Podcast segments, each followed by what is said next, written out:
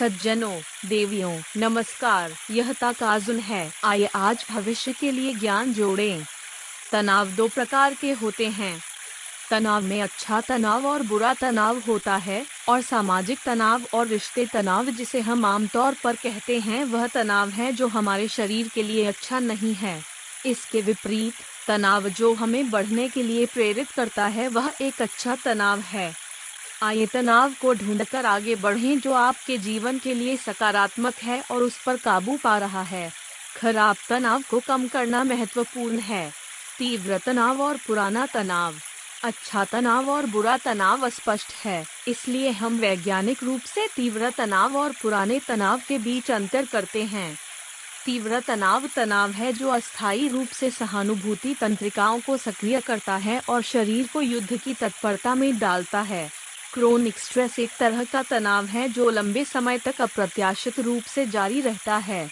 उदाहरण के लिए, ऐसी स्थिति है जहाँ बॉस या पड़ोस के साथ संबंध अच्छा नहीं है, या कठोर कंधे और पीठ दर्द गंभीर हैं, और सहानुभूति तंत्रिकाएँ हमेशा सक्रिय होती हैं और शरीर को मुकाबला तत्परता में आधा छोड़ दिया जाता है। आधुनिक समय में पुराना तनाव हमारे लिए एक समस्या है। अच्छे तनाव को तीव्र तनाव कहा जा सकता है और खराब तनाव को क्रोनिक स्ट्रेस कहा जा सकता है।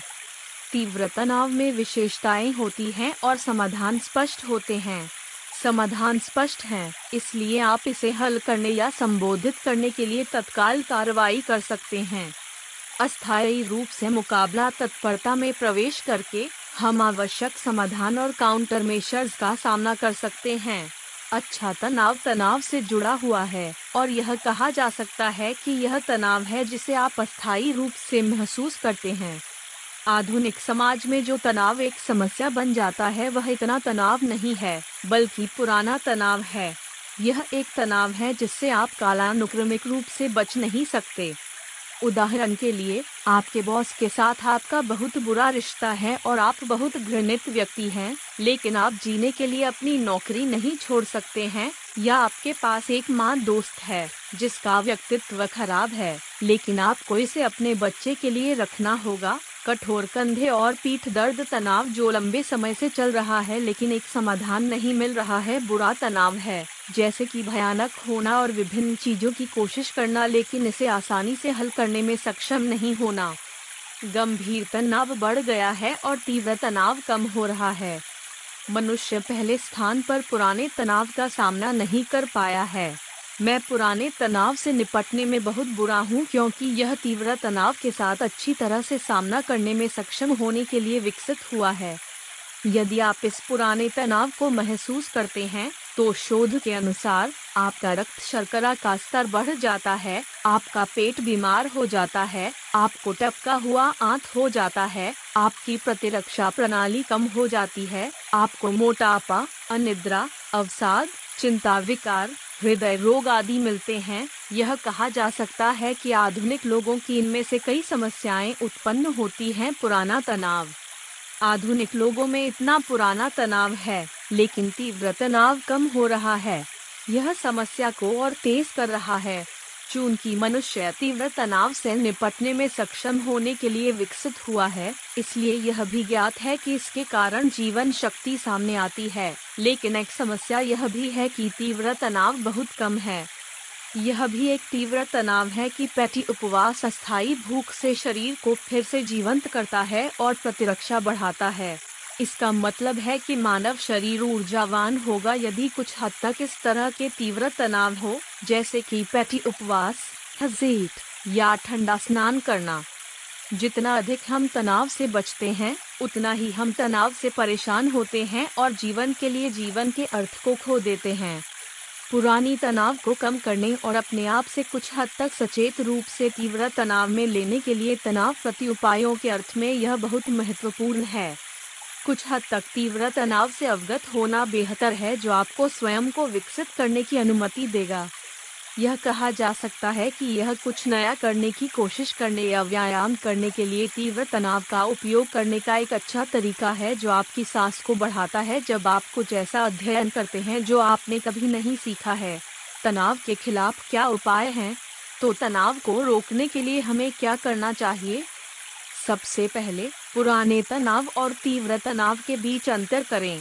यदि आप अब जो तनाव महसूस कर रहे हैं वह पुराना तनाव है तो यह तब तक गायब नहीं होगा जब तक आप एक मौलिक समाधान की तलाश नहीं करते। यदि यह तीव्र तनाव है तो यह जानना बुरी बात नहीं है कि शरीर ऊर्जावान हो सकता है और उस पर काबू पाने से बढ़ सकता है। तीव्र तनाव के मामले में इससे परे विकास और प्रभावों की तलाश करना सुनिश्चित करें। पुराने तनाव से निपटने की आवश्यकता है, इसलिए तनाव का भी ध्यान रखते हुए अंतर्निहित कारण को संबोधित करना सुनिश्चित करें। एक, तीव्र तनाव से वृद्धि होती है। दो, यदि यह पुराना तनाव है तो तनाव का ध्यान रखते हुए धीरे धीरे समस्या को हल करें। काफ़ी लोग ऐसे हैं जो दोनों को अलग नहीं कर पाए हैं। ऐसे लोग हैं जो मानते हैं कि यह गंभीर तनाव है, भले ही यह पुराना तनाव है और ऐसे लोग हैं जो उस तनाव से बचने के लिए शराब पीते हैं या पीते हैं। उदाहरण के लिए, यदि वे अपने बॉस द्वारा कुछ बुरा कहने से नाराज़ हैं, यहाँ तक कि अगर आप अस्थायी रूप से इसके माध्यम से प्राप्त करते हैं तो वह बॉस गायब नहीं होगा। इसका मतलब है कि किसी ऐसी चीज़ से निपटने का कोई मतलब नहीं है जिसे हल नहीं किया गया है। पुरानी तनाव भी है कि हर कोई आश्चर्यजनक रूप से अनदेखा करता है, और यह मल्टीटास्किंग है। मल्टीटास्किंग काफ़ी पुराना तनाव हो सकता है।